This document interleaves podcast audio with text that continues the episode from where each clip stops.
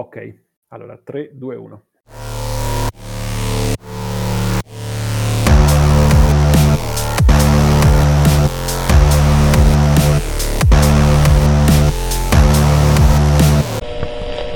Benvenuti ascoltatori a RGK, la radio che trasmette dalla coletta pirata al largo delle coste editoriali tradizionali. Qui è Capitan Tal che vi parla insieme a Mirko Goccia, il cuoco barista esperto di grog e plug and play che cuoce a puntino tutti i piatti ludici più esotici e strani.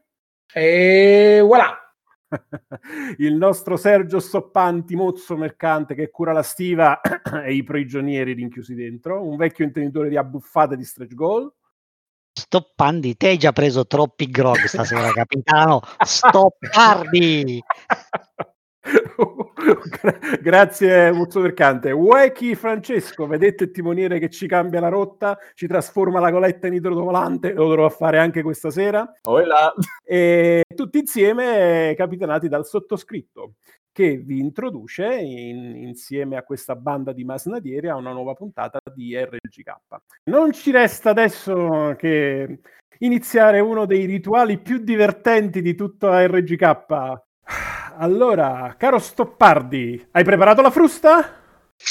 Oliata e pronta a puntino. E scarceriamo il nostro prigioniero. Vado a liberare l'eretico. Forza! Ah! Di una balena. Luce! Sali su Luce! da questa scala. Oddio, non ci vedo. Fallo soffrire, ma tienimelo vivo, mi raccomando. Ora ci vedo. Era meglio quando non ci vedevo. Ma quanto siete brutti. Mamma mia, che masnada di pirati.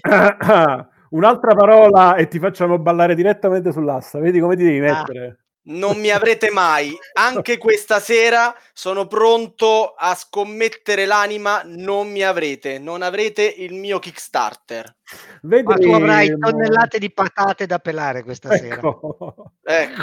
Meglio le patate che i Kickstarter, ragazzi. Hashtag patata meglio Kickstarter. Io dico solo che ogni volta è sempre meno convinto che lo dice. Eh? Prima o poi sta per cedere, eh. lo sento. A giudicare dal motto che ha creato, mi sembra di aver impigionato Rocco Siffredi. Comunque andiamo avanti e ehm, introduciamo quello che farà soffrire di più il nostro prigioniero, molto più delle scudisciate del buon Stoppardi, vale a dire il nostro formato. Per chi ci segue per la prima volta, eh, faremo un'amabile chiacchierata nel mondo del Kickstarter, presentando Kickstarter presenti, futuri, arrivati e qualcuno in late pledge. E quindi io direi di dire bando alle ciance e partiamo subito con i Kickstarter presenti. Ho l'onore e il piacere di portare alla vostra attenzione un Kickstarter come si portava ai vecchi tempi, prima che la piattaforma diventasse anche un po' una mega previsione. Una fregatura. Ah, scusa, no.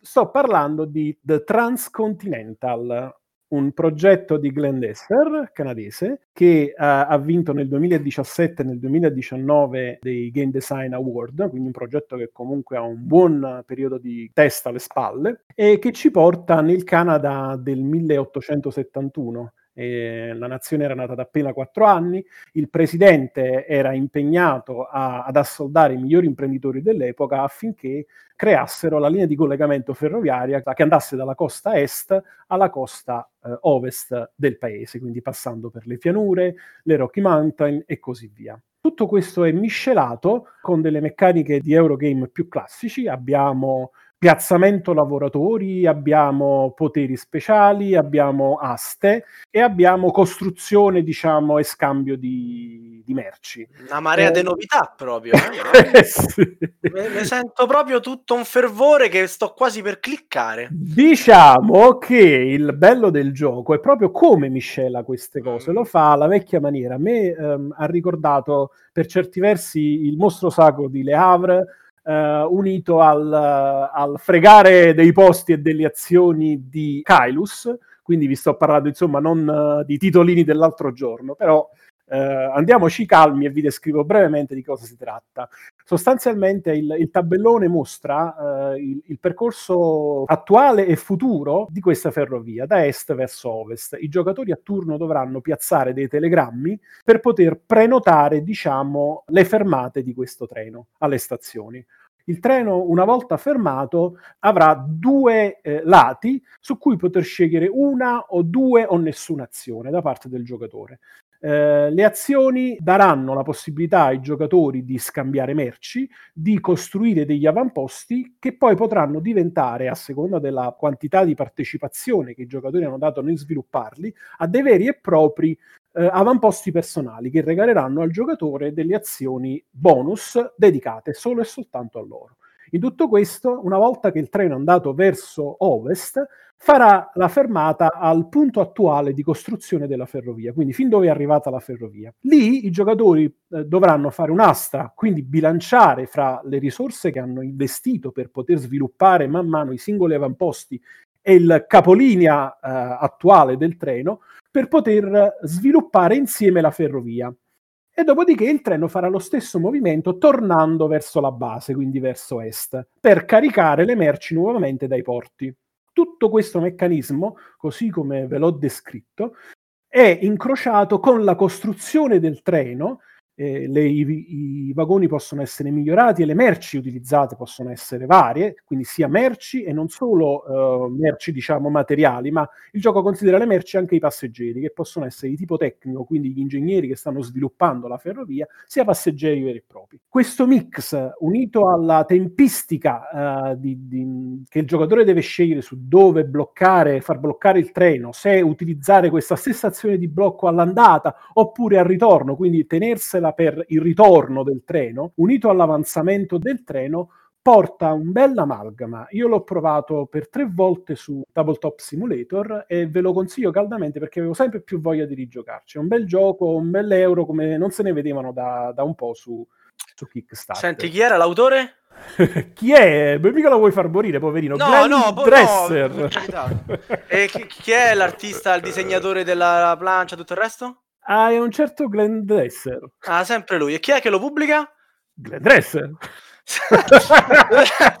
Quindi questo concetto abbastanza romantico di, lui che fa tutto per conto suo, onestamente mi piace. Poi il gioco, insomma, c'ha anche la sua è caruccio da vedere, sembra già pronto per essere messo in un'applicazione su cellulare, su smartphone, no? Con questi colori così pastello.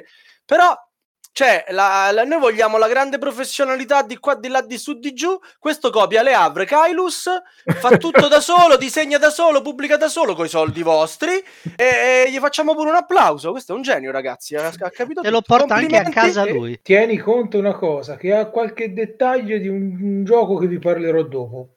Ah, Sembrava che parlassi di quel, di quel gioco lì. Va bene, ma visto che fai così lo schizzinoso e non apprezzi i Kickstarter old style come quelli di una volta, allora ti parlerò adesso di un Kickstarter un attimino più complesso, dove ci sono più artisti, tra cui anche i nostri Cannetta e Niccolini. Mm eh, si tratta di The Specialist, pubblicato dall'Explorate. È un gioco che ricorda molto il concetto di Ocean 11, Ocean 12, per chi è un po' più in là con l'età e si ricorda questi film. Tu sicuramente sì, vero Tava? Eh... Ma l'hanno fatti l'altro ieri! Ma che dici? Eh, sì, no? non, sono, non, sono così vecchi, dai. Da uno a quattro giocatori si contenderanno la possibilità di creare la banda di, di criminali più eh, specializzata che c'è sul mercato e dovranno su un apposito tabellone che rappresenta le varie città con i vari luoghi di interesse da svaligiare, tipo banche, casino, eccetera, dovranno creare il proprio team di ladri specialisti.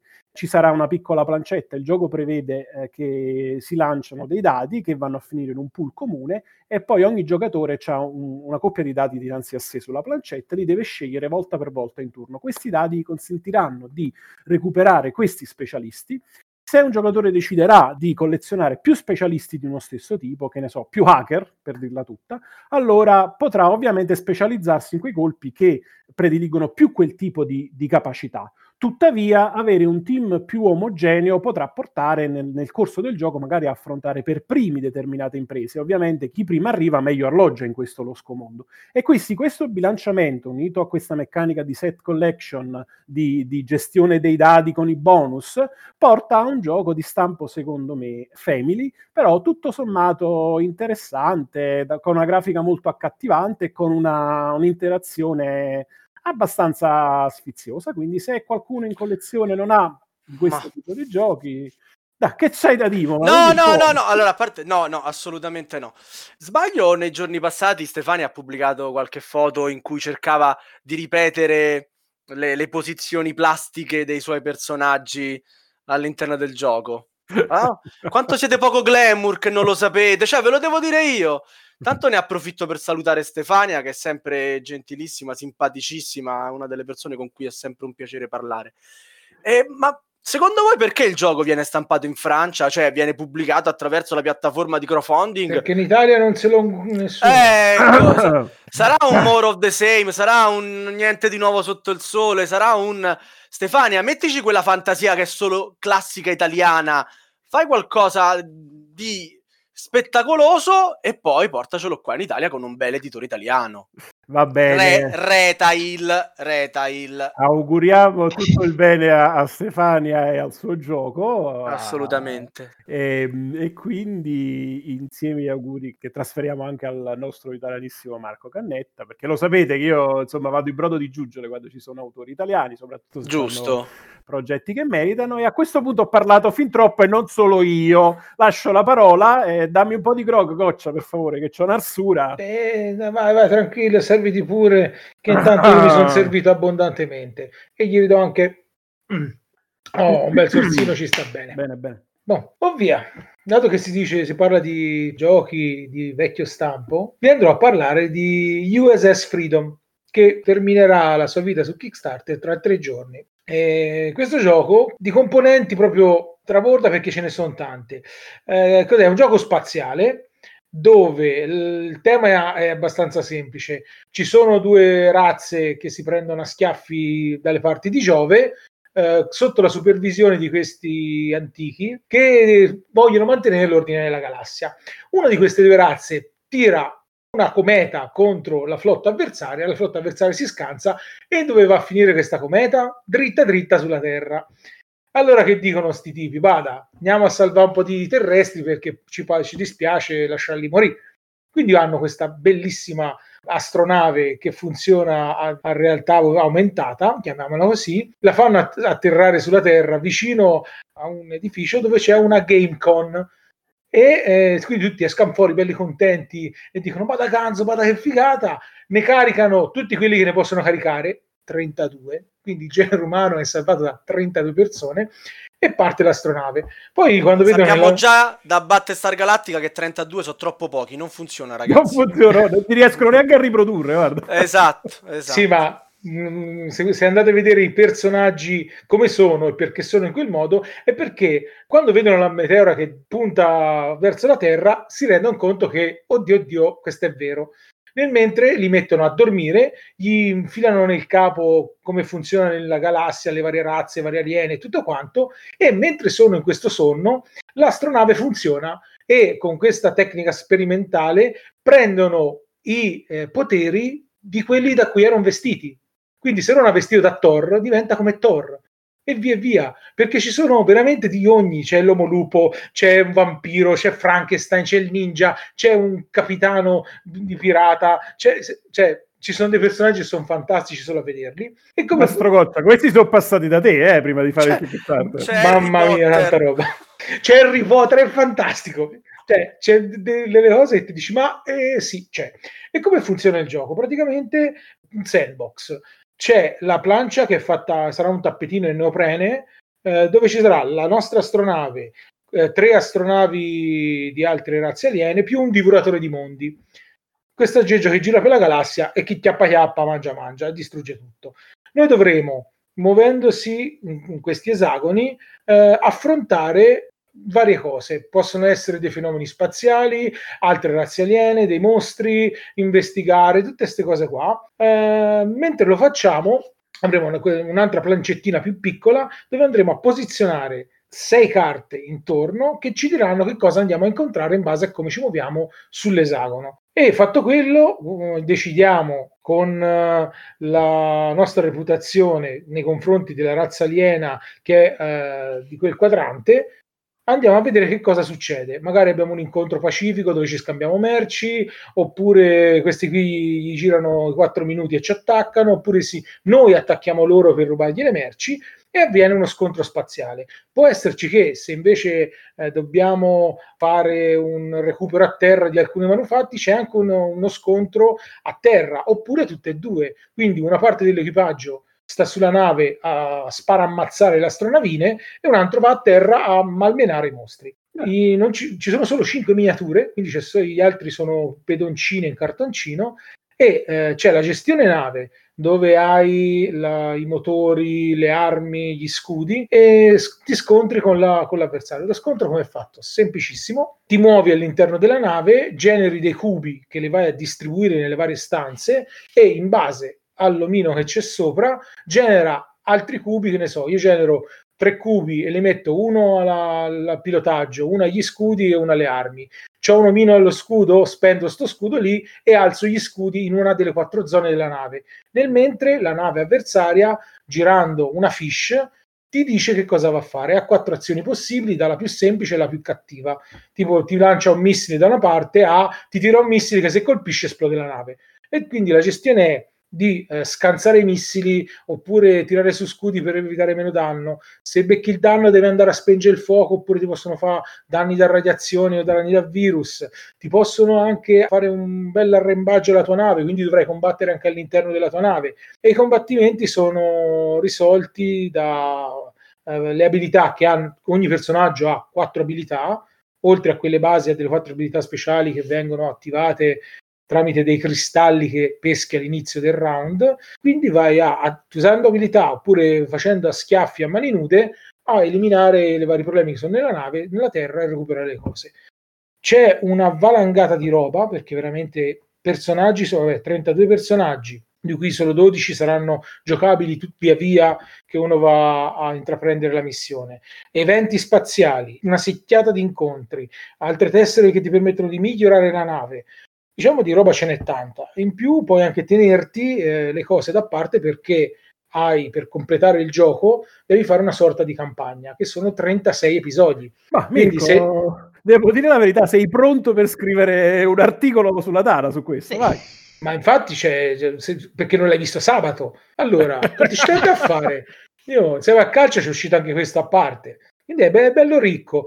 È interessante come Kickstarter. Ma chi è che lo stampa questo? La Dreamcraft Games, che ha già fatto altri tre giochi, sempre su Kickstarter. Eh, sbaglio o ce l'è qualcuno che ancora non è stato consegnato? Eh sì, l'ultimo Eolis è lì in cottura ancora. Deve essere eh, sbaglio o a Essen vanno offerto da bere proprio per farvi dimenticare che mancavano in consegna i giochi? Dici? che sia alle 10 di mattina quel liquorino greco, tieni bevi, tieni bevi? Ah, tanta roba. Secondo te non era quello il motivo, quindi... Da... Ah, roba promozionale. Ah, sì, ok, certo. ok, vabbè, vabbè ragazzi, tenetevi il vostro. È, è bird. Te fai il pledge e ti danno... Vabbè, solamente l'ultima domanda, poi mi taccio, perché qui il panorama è bello, ma... Eh, non voglio che mi buttiate giù prima della fine della puntata non uscirà mai retail questo gioco, vero? Sul loro sito, sul loro coso, non li vendono questi giochi retail quando gli rimangono in magazzino e non se li compra nessuno. Eh, perché può essere, che tenendo conto che nel costo non so spicciolini, eh. L'uso ha fatto effetto. Bene, bene. che parla. Sembra un bel mischione con reminiscenze di um, Xia e un gioco che può far suscitare ai nostri ascoltatori una domanda: prendo questo o prendo Stars of Acarios? Se vuoi una bella Macedonia annaffiata di vodka, questo. Ah, ecco. Va bene, va bene. Grazie mille, Mastro Goccia, per questa dettagliata Ma... Mm, descrizione di USS Freedom. E adesso il buon Wakey ci parlerà, sempre rimanendo in tema, di qualcosina che sta al di là del tempo e dello spazio. Allora, io prometto una cosa. In realtà, mentre voi cercate modi inutili per far convincere il nostro Sava di pleggiare Kickstarter, io adesso vi trovo il nuovo gioco della Waking Realms, perché ricordiamo Grandi, che al nostro Sava piace solo una cosa, Nemesis, giusto? Ah no, pensavo un'altra cosa, però va bene.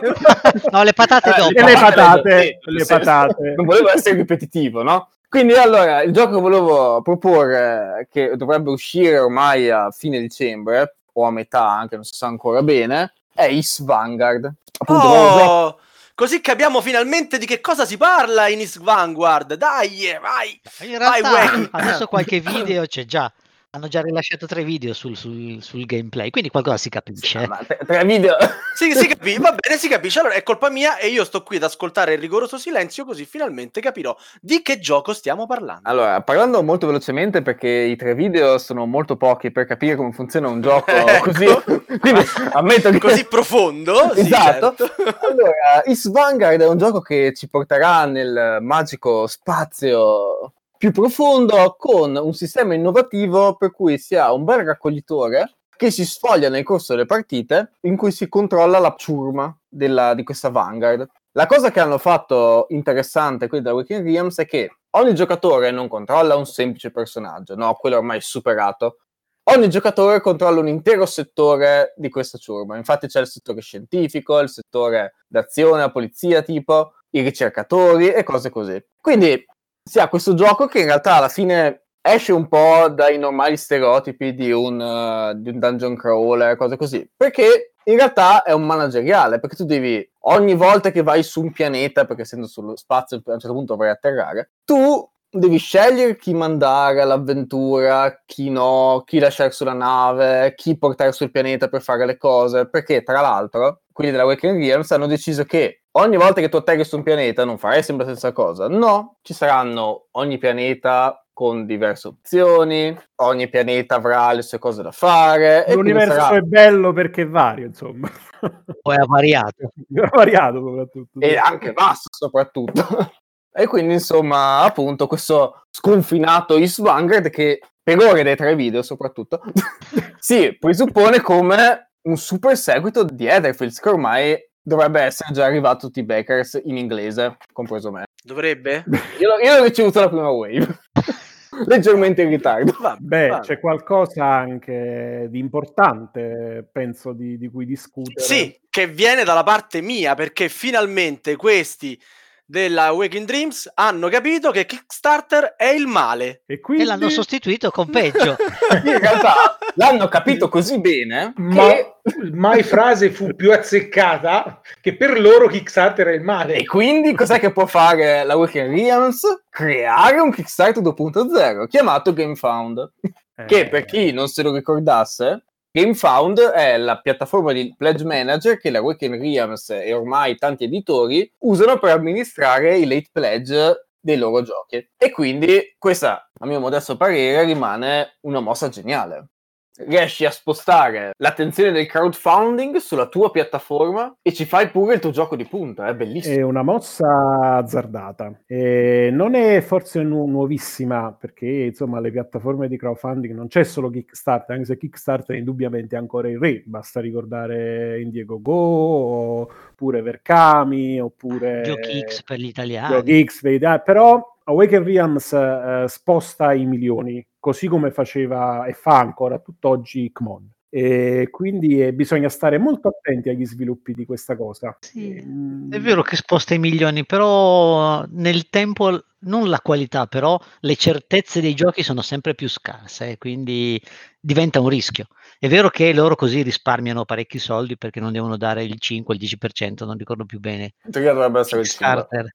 5 era? Eh, sì. oramai. E quindi loro risparmiano, pensa su 4 milioni di euro, il 5% fa soldi. Però eh. perdonate, c'è anche una questione molto più importante secondo me. Cioè, questi qui hanno mh, sviluppato una capacità di vendere il loro prodotto tale che si sono emancipati dalla piattaforma Kickstarter. Ora, questo non è esattamente all'interno dei miei canoni, però un po' ci assomiglia. Cioè, fino a che il Kickstarter è io sono un ragazzetto con un sacco di belle idee, non ho i fondi per realizzare il mio progetto, aiutatemi e poi vedrete quello che faremo insieme. Bene, io cresco, cresco, cresco, a un certo punto sono diventato talmente bravo che mi stacco da Kickstarter e procedo con le mie forze. Io questo l'accetto. Questo ci sta. Si chiamerebbe prevendita. Non vado a dargli i soldi in anticipo e non mi prendo i rischi di impresa e non compro un gioco senza nemmeno sapere di che gioco stiamo parlando, perché questi vi stanno chiedendo i soldi e attualmente questo è un libro game è una gestione, un deck building, un, non, non, si sa, non si capisce. Non, non si sa. Esatto. Come è stato per Great Wall. Quindi non avrete i miei soldi nonostante le vostre miniature fighissime, nonostante che mi state, non voglio dire ingannando, non è la parola giusta, mi state abbagliando con tutta questa sforzosità, però il vostro modo di ragionare tutto sommato mi piace perché vi siete emancipati da Kickstarter, avete capito che fate i numeri anche da soli, bravi, loro. Sì, il dubbio viene poi dopo, Eh, perché esatto. gente ben informata che si è letta tutti i termini di contratto, loro offrono questa piattaforma alternativa a Kickstarter gratis. Quindi io devo creare il gioco, non voglio lasciare il 5, il 10% a Kickstarter perché so soldi. A questo punto loro mi offrono di, di- di lavorare con loro gratis. Ma mi chiedono una cosa in cambio, mi chiedono tutti i dati dei miei backers. Quindi vuol dire che se io vendo il mio gioco su, su piattaforma a 500 persone, 1000 persone, la Walk and Rian si chiappa i dati di queste 1000 persone e può cominciare a fare tutto quello che è il data mining di- Sì. e tutta la gestione di analisi dei dati che è diventato oramai un po' un incubo per tutti quanti. I dati sono più preziosi delle merci. Sì, sì. Il, il- il caro mh, incaricato della nostra stiva la, la vede giusta con la sua esperienza perché è proprio così, ma c'è qualcosa in più da dire.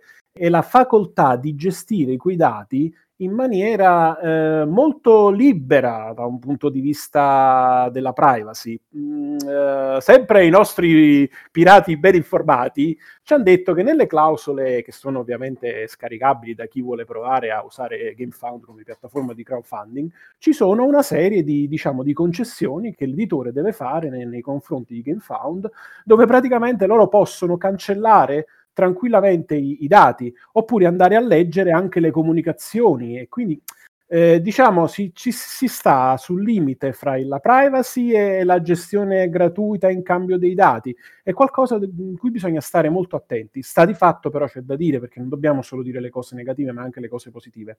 Eh, se andate a dare un attimo un occhio sul, sulla presentazione di GameFound con ISS, ISS Vanguard vi renderete conto che il tool è fatto estremamente bene, soprattutto per Sì. chi produce. C'è una serie di, di strumenti relativi alla, alla gestione del pledge, alla possibilità di integrare, giusto per dire una cosa banale, tutti sanno, o perlomeno quelli che fanno Kickstarter, che quando si inserisce un add-on bisogna aumentare la cifra.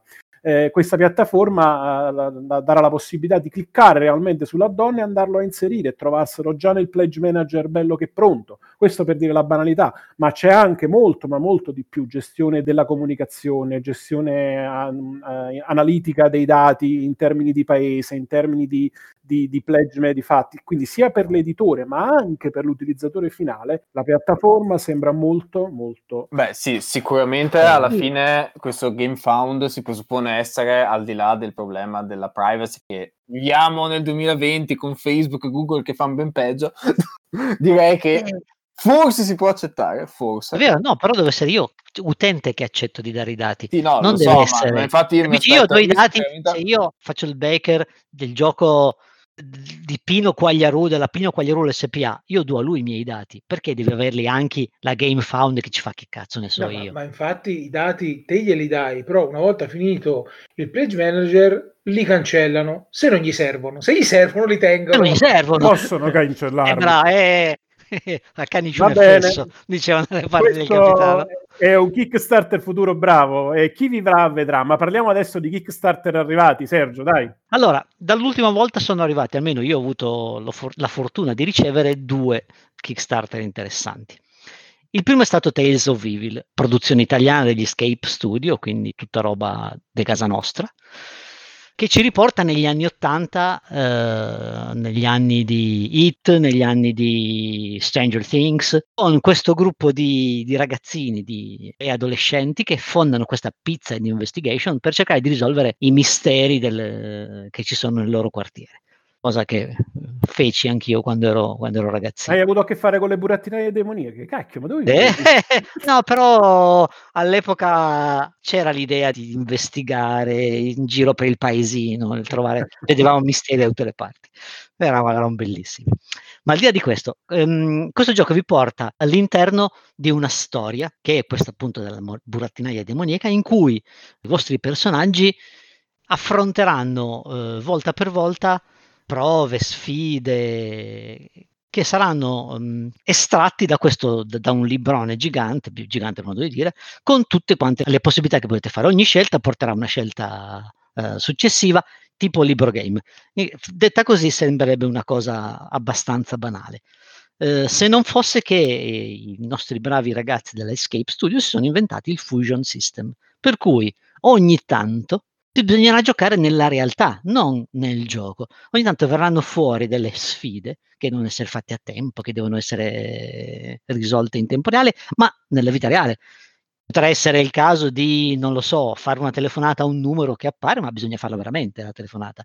Potrebbe essere il caso di trovare in casa delle pile, perché le pile delle torce dei ragazzini si sono esaurite, quindi si hanno tot minuti di tempo per cercare in casa per trovare l'oggetto fisico che serve nel gioco. Quindi una specie di metagioco e diventa interessante.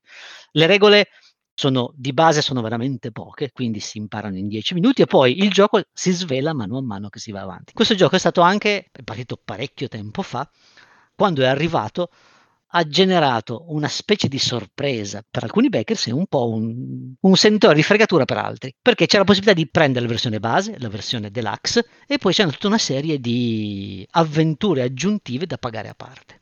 Ora, per questione di costi, l'Escape Studio ha fatto solo una versione, cioè la deluxe con tutte le avventure, e l'ha spedita a tutti. Quindi chi ha pagato il base si è trovato con tanta roba in più. Chi ha pagato Vabbè, tanto... Stoppardi, ma stai facendo il lavoro mio, cioè le stai dicendo tu le cose. eh, bisogna essere onesti sulle cose. Senti, Aggiungici pure che chi lo prende retail più o meno l'ho preso insieme a chi ha fatto il Kickstarter eh, perché Asmodee l'ha distribuito con una certa velocità rispetto ai ritardi del Kickstarter e, e io sto zitto. Grazie Stoppardi. Grazie. Passami no, qualche patata, va, passami qualche patata. Davide, io non ho visto l'edizione dell'Asmodee, quindi non so se ci sia un'edizione più povera o se sia uguale sì, Sì, sì, per dovere di cronaca, per dovere di cronaca, quella, la versione di Asmodee avrà alcune modifiche che non, non saranno così come quella esclusiva esclusiva. E c'è anche da dire, a, a discapito del, del, buon Antonio Ferrara, che comunque la quantità di, di Bakers che l'aveva preso in, uh... in base era proprio bassa. Eh. Sì, esatto. Sì, sì, questo sono d'accordo. E poi ne è uscito in maniera anche elegante, eh, per carità. Il pro su chi ha speso di più della versione base eh, sul prossimo pledge, sul prossimo Kickstarter, scusate, quindi di Boogeyman, che partirà nel primo trimestre del 2021, darà come bonus in denaro quello che è stato speso in più oltre la versione bene, base. Bene, bene, onore al Ma merito. come bene, bene, bene? Ma è una fregatura bella e buona, scusate. Ma Kickstarter è anche questo, ma. Ma come, come quei negozi... Come quei negozi che ti dicono, tu gli dici guarda mi manca questo pezzo, nella scatola non c'era, ah te lo spedisco col prossimo ordine. Sì, guarda, ma se io non ci voglio più ordinare da te? Cioè se a me il prossimo gioco che fai non interessa perché questo non mi ha convinto, ma ragazzi dai su, non è uscito. Io, cioè, concordo con la simpatia per Antonio Ferrara perché mi è veramente simpatico, ma mh, non è uscito elegantemente come volete farmi credere. Secondo me l'uscita è elegante, poi per carità, di base ci sarebbe il discorso che io non dovrei essere triste se a un altro capita una cosa bella. Cioè, eh... no, io infatti non mi dispiaccio per quello che gli capita una cosa bella, mi dispiaccio per me che avrò il mio, tra virgolette, chiamiamolo così, rimborso solamente se darò altri soldi. Eh, ma parlando di dispiaceri, passiamo ah, dal dispiacere eh. a un altro. È mi vero, censurano, mi censurano. Ah, di cosa Ora, ci parli adesso? No, un altro dispiacere c'è, e infatti non ne voglio parlare perché è la Saturn Box di Black Rose War. che, mannaccia loro. Ludus non mi hanno ancora mandato, nonostante abbia fatto il Call of Arms, quindi abbiamo anche quei 15 dollari in Ci più. hanno dedicato una stanza in questo gioco. Maledetti. Sì, ma vale. no, ma ci sta bene, è un be- è un, secondo me è un bello omaggio il discorso della stanza, però porca Anche secondo me, l'ho già detto, cioè non è... Una... cioè, è allucinante. Che sto, sto, sta cosa sembra essere sembra la Salerno Reggio Calabria dei giochi. Da, da quello che, che, si vede è un boxone 30x40 sì, sì, sì. con dentro un sacco di roba. Io, non so dove uscirò io di casa per mettere...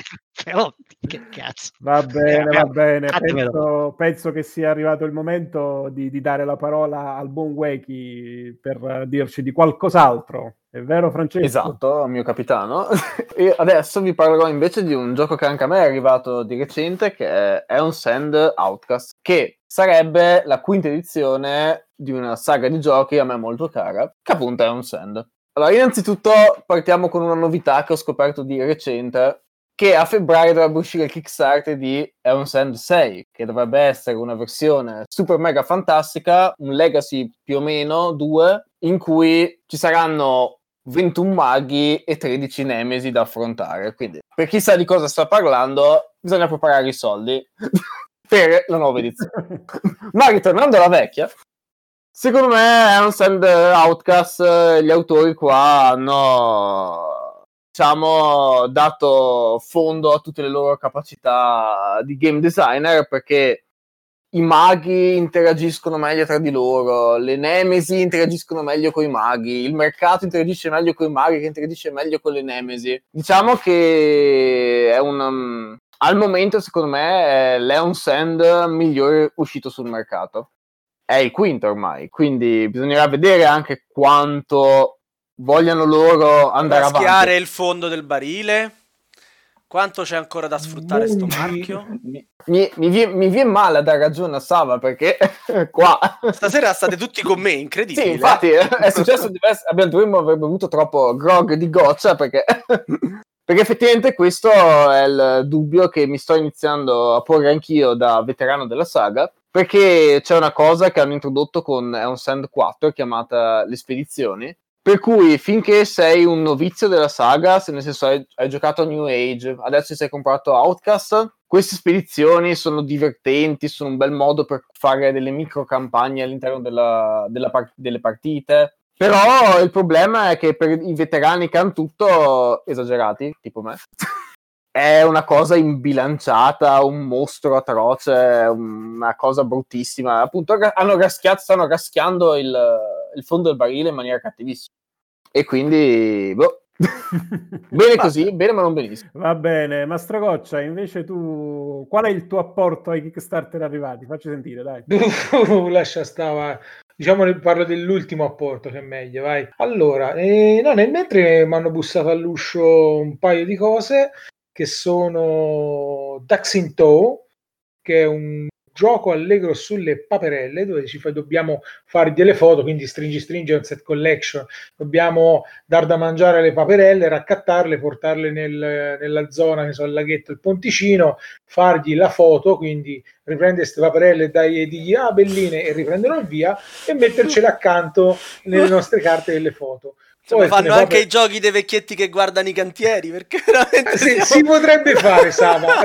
Registra il marchio. Prossimamente su GameFound le anatre i tozzi di pane alle anatre ragazzi fantastico no? non ci abbiamo più è stupendo.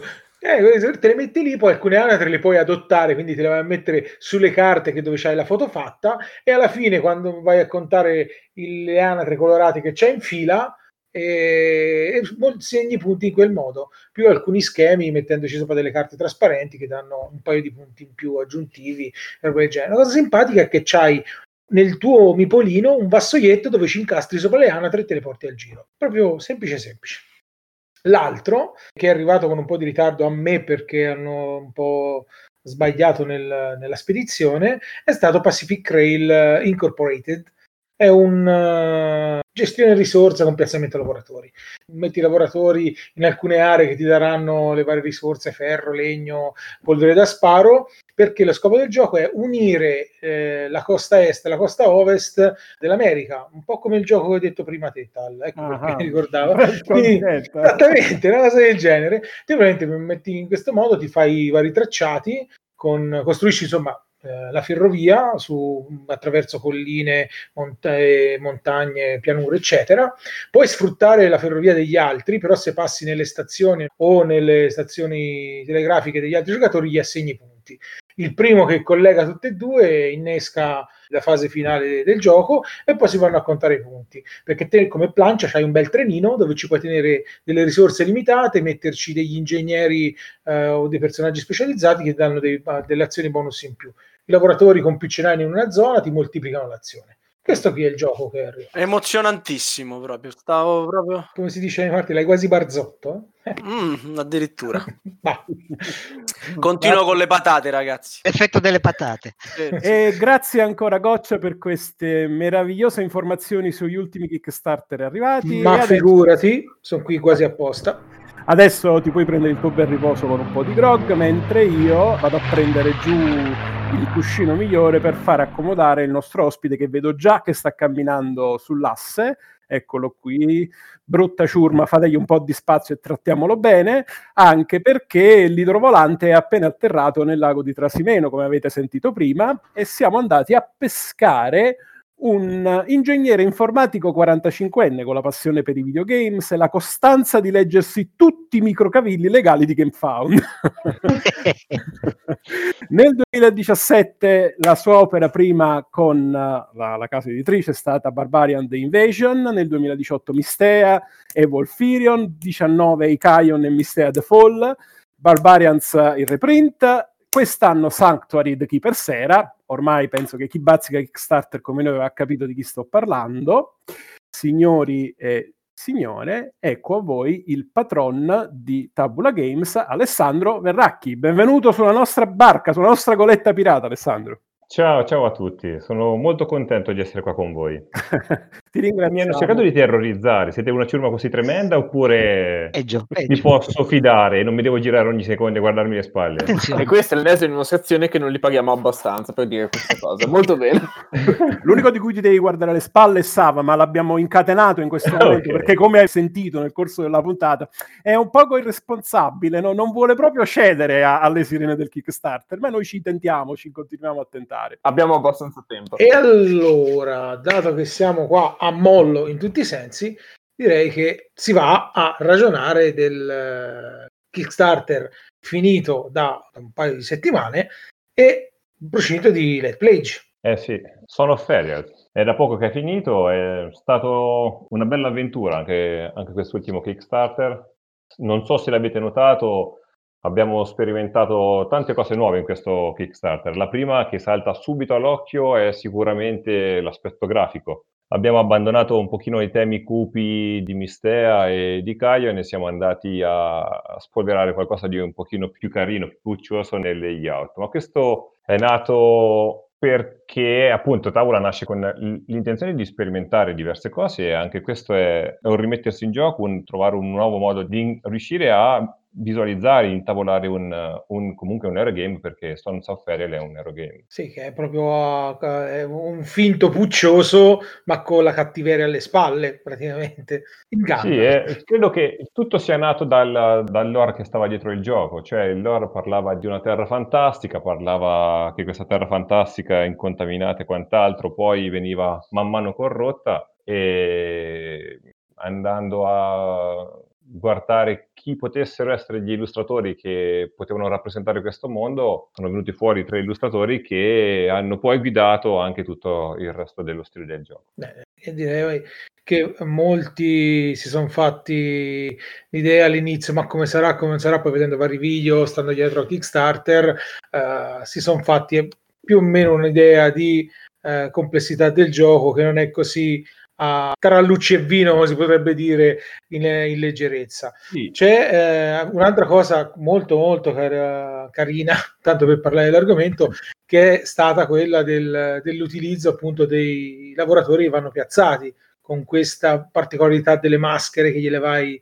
ad attaccare. Sì, non ci sono, su questo qua non ci sono dei lavoratori, cioè una cosa che, che, facciamo spesso è quello di trovare una sorta di anello mancante tra gli Eurogame e gli American. E anche in questo, come è successo in Mistea e come è successo in Icaion, ci sono degli eroi che fanno cose e che hanno poteri speciali e in questo particolare caso hanno anche dei livelli, quindi loro livellano facendo eh, le loro missioni riescono a ottenere le risorse necessarie per poter passare di livello e aumentare le loro skill. E questa è una delle caratteristiche che noi cerchiamo di seguire, ma questo gioco propone due, secondo me, novità, cioè Tabula ha sempre cercato di tavolare un gioco che avesse almeno una caratteristica originale o quantomeno raramente vista. In questo caso le caratteristiche sono due, eh, la prima è una di regola, è questa cosa del, del traditore a vista, io posso giocare a questo gioco e abbiamo tutti un obiettivo, cioè quello di fare i punti finali, de, raggiungere degli achievement, ma se qualcuno rimane indietro può scegliere di prendere tutta un'altra strada, ma non necessariamente solo se rimane indietro, può farlo anche chi sta vincendo per chiudere ulteriormente la strada al secondo e così via che è di eh, votare tutto il, il suo, tutti i suoi asset, non lo so, tutte le sue risorse, tutto quello che ha costruito durante il gioco per accelerare il gioco nella direzione della corruzione e diventare lui il capo della corruzione. Però mentre questo avviene, ovviamente non è nascosto, è palese e si, cioè, tutti gli altri giocatori a quel punto devono combattere contro lui, cioè rallentarlo nella sua corsa. E questa è una cosa che mi è piaciuta tantissimo quando l'ho visto e per questo che ho poi, diciamo, messo il, gioco tra quelli che Tabula poteva realizzare. E l'altra cosa, invece, inedita, almeno secondo me, è la componentistica dove abbiamo unito eh, la miniatura di plastica morbida con la miniatura rigida. Gli eroi, i Weebit, sono miniature rigide, mentre le maschere sono cose che possono essere pluggate alla miniatura, possono essere attaccate alla miniatura e viene fatto tramite una miniatura di plastica morbida. E questa cosa l'abbiamo trovata molto funzionale e facendo questo primo esperimento ne capiamo anche i futuri limiti e le future applicabilità. Io spero vera- vivamente di poter estendere questa usabilità del gioco in, in più punti, non solo con una maschera eh, in maniera tale che lo stato del gioco venga rappresentato da miniature che sono composte dagli oggetti che uno ha sbloccato durante il gioco. Insomma. Alessandro, perdonami, è il capitano che è qui che ti parla. Prima di continuare su questo tema, perché c'è una domandina sul discorso produzione, eh, volevo un attimo fare un passo indietro sul discorso della corruzione, faccio anche rima, perché eh, sono, sono, curioso. Questa è una di, di, quelle cose che mh, non si vede tanto spesso nei gameplay dei giochi che vengono portati su Kickstarter, ma anche in generale nell'editoria particolare, perché necessita di un playtest maggiore. Non è come quel tipo di gioco dove diciamo la, la, il bilanciamento se lo devono fare i giocatori giocando. Mm. Eh, penso che ci sia stato un processo di, di playtest abbastanza consistente dietro per poter riuscire a bilanciare quel tipo di meccanismo. Me lo confermi? Sì, questa cosa è avvenuta in diversi anni. Se... Allora, io il, il game designer eh, Cristian Zoli l'ho conosciuto a Essen del 2018? No, 2019, ok. E mi propose questo gioco, me lo presentò Zizi, mi disse questo è un amico mio che ha questo gioco, questo gioco ha già fatto tutto un percorso molto lungo, eh, anche con altri editori. Non tutti gli editori sono propensi a realizzare Eurogame con così tanti componenti, perché ogni editore ha la sua fascia di, di gioco, insomma, e quindi era stato proposto in diverse cose, era stato quasi accettato, e poi per qualche motivo interno all'editore era shiftato, lui l'aveva ripreso, ma era già pronto da tempo, era stato già testato veramente tanti anni. Infatti, anche se io in generale cerco di capire la matematica che sta dietro a un Eurogame, in questo caso con la corruzione è molto complicato trovare la formulina che dice ok, questa operazione mi conviene rispetto a quest'altra che mi conviene di meno e può essere risolto solamente con uh, l'empiricità di tante prove. Cosa che invece c'è stata, che ho potuto anche verificare di mio pugno quando ho giocato le, le partite per validare il gioco, almeno nel, negli scenari che noi abbiamo provato dentro tavola mm. è stato veramente interessante avere questa meccanica. È una cosa davvero interessante. Non sempre ci si va, non, non, sempre si adotta, perché effettivamente giocare contro tutti gli altri giocatori non è una cosa banale, è veramente carte buone in quel momento, però chiude la partita in maniera repentina se tu riesci a raggiungere i tuoi obiettivi. Mm. Soprattutto giocare con gli altri giocatori, cioè uno contro tutti, uno se l'aspetta dal classico American, Dungeon Crawler o con il Master, che però in un Eurogame uno contro tutti. Perché c'è, c'è questa caratteristica, quando, eh, che poi rappresenta un pochino, è emblematica su quello che la scelta radicale che uno fa. Questi Weebit che uno piazza nel, nella mappa livellano fino al quinto livello, ok? Però il corruttore può scegliere, cioè chi vuole corrompersi può scegliere di trasformare il suo più grosso eroe come il corruttore e cambia le tessere, le cambia le tessere che ha con alcune, lo sceglie, alcune che magari fanno comodo le mantiene e altre le cambia con un set di tessere speciali che gli danno dei, delle abilità molto potenti. Ma una volta che ha trasformato il suo eroe nel corruttore, eh, non può più livellare e aspettare il quinto livello se veramente a, a un passo dalla fine del gioco. E quindi teoricamente tu lo trasformi al quarto, mentre gli altri hanno ancora una parte di partita per continuare ad andare avanti nel loro percorso e quindi devi essere molto veloce. Presto il fatto che tu c'hai delle tessere potenti viene compensato dal fatto che sei potenzialmente di un livello più basso. Chiaro, quindi chiaro, chiaro. Eh, è veramente interessante questa parte qua, anche se non sempre, mi ripeto, viene, viene scelta. Perché... No, ma che, che, ci sia la, questa possibilità è una cosa secondo me molto sfiziosa, appunto come diceva il nostro buon Mastococcia, al quale prego di preparare un altro bel bicchiere di grog per te perché ci hai detto le cose in dettaglio, quindi avrai un po' di arsura alla gola, come dicono verso Roma. Avrò aspettato te a prepararmela, certo. e nel frattempo, mentre ti, ti, ripasso alle sue dolci manine, anzi manone per dirlo tutta, eh, ti riporto quindi verso il discorso della produzione con una domanda un po' più cattivella. Ma Vai.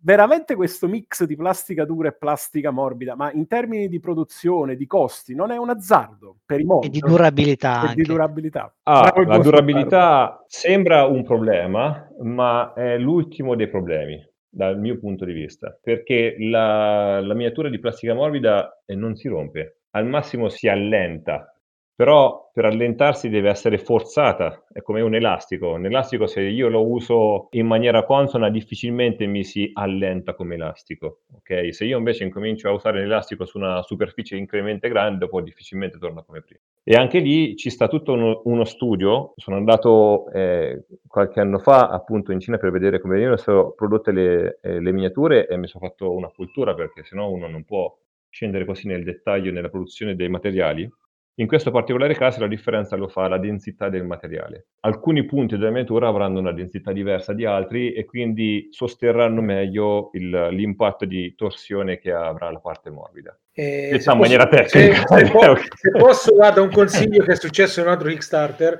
non so se conosci Palm Island, questo sì. era un giochino di carte, un mazzetto di 20 carte che poteva uscire in più formati, formato di carta o addirittura formato con le carte plastificate. Uh-huh. Questo qui ha fatto un filmato per, per, far vedere quanto era durabile, ha messo una carta nel fuoco, l'ha fatta friggere in padella, quindi ha fatto tutte le varie prove per far vedere che le carte durano. E potreste fare una uh-huh. cosa del genere una, con le maschere di gomma, tirarla, attaccarla a due camion e farla vedere quanto regge. Tirarla a due camion ti posso sottoscrivere che si rompe. Cioè, il, camion. il, camion. perché la maschera regge. il camion non li regge. No, la, abbiamo fatto delle prove con... Uh, non è la prima volta che nei giochi da tavolo anche di, di, di, di fascia per bambini vengono utilizzate delle plastiche morbide. Eh, sono utilizzate anche in alcuni giocattoli le plastiche morbide che cingono plastiche dure e la loro durabilità è alta perché è messa in mano appunto a un bambino che non ha proprio l'accortezza. Ma come tutte le cose, se uno le vuole rompere, le rompe, non è che sono indistruttibili. Ah, sì, eh, questo, è, sì. questo è chiaro. Okay. Però, cioè, ecco, era per questo che mi avete tenuto nascosto no, l'ospite. Uscire, eh? ma come Volevate nascondere l'evidenza della vostra fallacità dei Kickstarter e di tutto il male che portano a questo mercato. Ah, bravi ragazzi, bravi. patate da pelare. Cercarmi qualche collega carcerato con me che, che, che alziamo una rivoluzione. Toppardi. Oh, Toppardi. come si fa? Mi è scappato, capitano. Ah, ah, ah. Vabbè, Ero visto... distratto dal grog di Goccia e... Visto, visto che c'è, adesso almeno insomma facesse la sua brava parte. Cioè, ma, ma, quanti cavolo di personaggi di Kickstarter trovate in giro per, per il mondo del, del, gioco da tavolo? Pieno. Ma non sono finiti. Ma non li hanno cacciati tutti in galera in Spagna? Non c'è in Spagna un posto dove stanno tutti insieme e si raccontano di quanti soldi hanno fatto? solo quelli di HeroQuest sono quelli. Alex, con tutti i soldi che c'hai adesso, te ne vai in Spagna o ci fai veramente il gioco? No, no, vado in Spagna. Eh, hai visto? Eh. Hai visto? Eh, almeno è sincero, almeno no. uno dei Kickstarter che dice quello che fa. Ma guarda che eh, non è così banale andare in break-even su Kickstarter. Eh? eh beh, immagino. Eh. Soldi, soldi. Tornare, che... tornare in quadro con tutti gli investimenti che si fanno adesso è una roba così. No, ma ci sono tantissime fee percentuali che non puoi mm. aggirare, eh, da, da, quelle di Kickstarter a quelle delle carte di credito a quelle dello Stato stesso con uh, le varie IVE, lo sdoganamento, è tutto proporzionale. Quindi anche se fai tantissimi soldi, spendi tantissimo perché le tasse e tutte queste fee sono funzionali al percentuale. E quindi diventa fondamentale avere una buona base di bakers, aumentarla e avere molti baker fidelizzati, è vero Alex?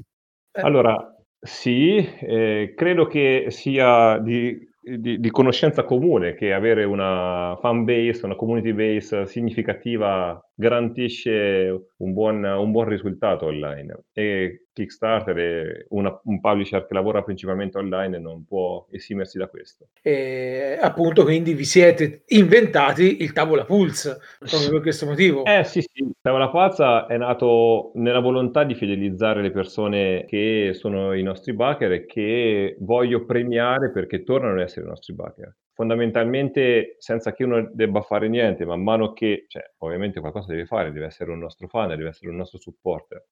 Nel momento in cui uno è un nostro supporter, incomincia ad avere una storia nei nostri confronti e questa storia automaticamente, senza che debba fare niente, gli garantisce premi crescenti.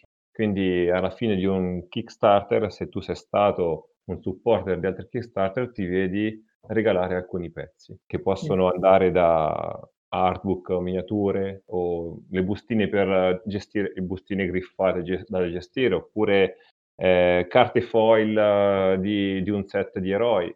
E la cosa più importante, il nome sulla scatola. Il nome sulla scatola non è l'ultimo premio, però è un buon no, premio. però è il nome più importante. Io c'ero. Io, Io da, quando, da, quando, vivo in Kickstarter su tutte le mie scatole ci sono i, i, nomi dei supporter perché è merito loro se questa cosa esiste. E lo posso dire anch'io, da quando vivo in Kickstarter su tutti i tuoi scatole c'è anche il mio nome. Eh, sono contenti. complimenti, bravo. Sì, sì. Sava, te, vuoi mettere scritto grosso a, con carattere 26? Sava.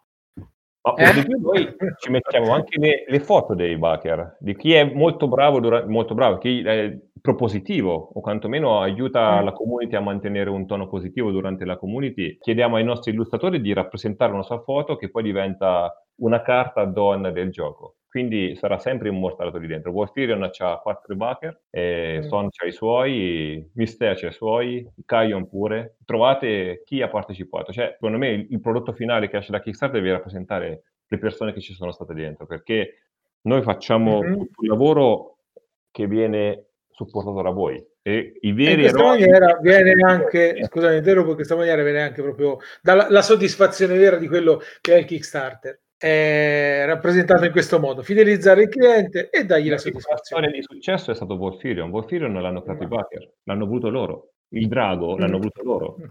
Se voi andate a guardare la storia, il Kickstarter di Mistea, alla fine, negli ultimi giorni, tutti volevano quel drago che era rappresentato nel, nell'illustrazione di una, di una casata mm. di Mistea. E da lì eh. ci sono riusciti a dire, ok, ve lo facciamo. Ok, beh, beh, e abbiamo dovuto farlo e l'abbiamo fatto. Io, diciamo che allora via, con l'ultimo sono stati anche abbastanza bravi, non mi hanno chiesto miniature o altre cose strane, se non magari divertirsi con il nome del gioco. Questo Sonso Friariel che veramente richiama, richiama la cosa, vero Tali? Ma eh, che devo dirvi? più, più di, di, esaltare un, un, frutto bellissimo della mia terra, eh, vabbè. ma penso che, che Alex c'ha, nel background preparatorio a questa intervista ci ha detto che non è stato l'unico nome, l'unico diciamo assonante. Problema. Eh, sì, sì. Scegliere un nome che vada a, a, a worldwide è, è complicato. È complicato per due aspetti principali. Il primo è che deve essere unico, se io avessi scelto Google, a conto, non sarebbe mai uscito il mio nome ed è un gioco da tavolo, sarebbe uscito solo un motore di ricerca, quindi devi cercare un nome che non faccia contrasto con altre cose da ricercare. Poi se scegli un nome proprio, e come è successo per Mistea, tutto il mondo me lo chiama Mistia, cioè è un problema anche di fonetica ma alla fine della fiera, come la fonetica, ad esempio, in questo caso va con Friarelle in Italia. È indubbio che ci fosse qualche meme, e l'hanno fatti, eh? hanno apparecchiato i Friarelli sopra il gioco da tavolo. E ho visto ah, allora l'hai vista? L'ho vista, l'hai vista. Però il problema de- che c'è stato su questo nome è questo perché io culturalmente non, eh, né, nessuno del mio team l'ha visto, è Sons Sons perché in, in italiano eh, figli noi lo applichiamo eh, a maschi e femmine e non sentiamo di compiere nessun tipo di, nessun gesto particolare di, di, di, di esclusione di genere. Mm. Mentre in una lingua, una lingua anglosassone questa cosa è molto più sentita e soprattutto in America può urtare qualche sensibilità. Infatti abbiamo avuto qualche osservazione da questo punto di vista, cercando di tranquillizzare l'interlocutore dicendo che ci riferiamo ai, agli animali che erano i figli di questa terra. E, però ecco, Sons è stato un, un, punto debole del nome. Vabbè, che il, farete un'espansione, la chiamerete Doter o Friariel. Doter, Doter o Salsicce. Salsicce. Salsicce e Friarielli, va. eh, va bene, va bene. Alex, cosa dirti? Penso che lasciarci con un sorriso sia stata la, la migliore delle chiusure per questo progetto. E adesso però vedo al largo del Trasimeno delle altre navi pirate che ci stanno inseguendo, quindi ti devo necessariamente invitare ad andare al di là dell'asse. Stoppardi, metti giù l'asse per favore, facciamo scendere il nostro ospite perché dobbiamo accendere i motori e dobbiamo ritornare di nuovo al largo di altre coste lontane dal, dall'editoria tradizionale in cerca di Kickstarter. Però prima di questo ti ringraziamo caldamente io a nome di tutta la ciurma di RGK. Grazie mille Alex. Grazie a voi, grazie a voi. Ricordate che c'è il late pledge di questa cosa se la volete. Eh? Certo, certo. Soprattutto Sava se lo ricorderà. Eh sì, sì, Sava... Io ho capito che lui è un amante di queste cose. Esatto, sì, esatto, esatto. È da lì che sta spleggiando il late pledge. Avevo Legge ripreso a pelare patate. Era, era più interessante. Oddio che cattiveria. Ciao, ciao. Ciao. Vediamo. Ciao, grazie ciao. a tutti. Ok, è giunto il momento di nuovamente accendere i nostri motori per ritornare al largo delle coste editoriali tradizionali. Un'altra Giù il gettone di... si va in alto! Ai, un'altra puntata di RGK è finita, ma non possiamo lasciarvi prima di salutarvi tutti quanti in ordine sparso. Partiamo dal buon Mirko Goccia. Oh, ave a tutti e alla prossima. Buona. Sergio Stoppardi. Ciao ragazzi, ci si vede. Weki Francesco. Addio. Addio. C'è qualcuno c'è qualcuno giù dalla, dalla stiva prigione che vuole parlare? RMG non la metterete zitta mai!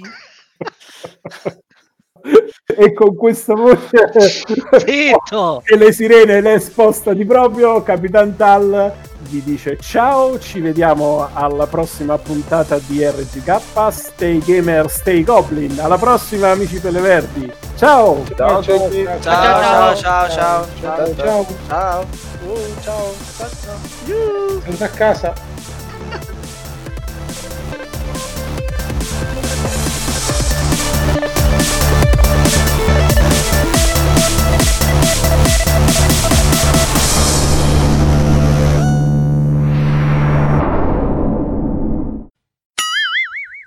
Sì, allora eh, ragazzi, io di- direi di incominciare perché sono le 9.37. L'unica cosa, poiché. Che dovrai mai diceva, fare? Che, che, vita c'hai adesso? Che, dove devi andare? Mi devo vedere il resto di Unorthodox con mia moglie appena abbiamo finito. Pensa un po'. Vabbè, direi che è un ottimo motivo e direi di sbrigarci quindi.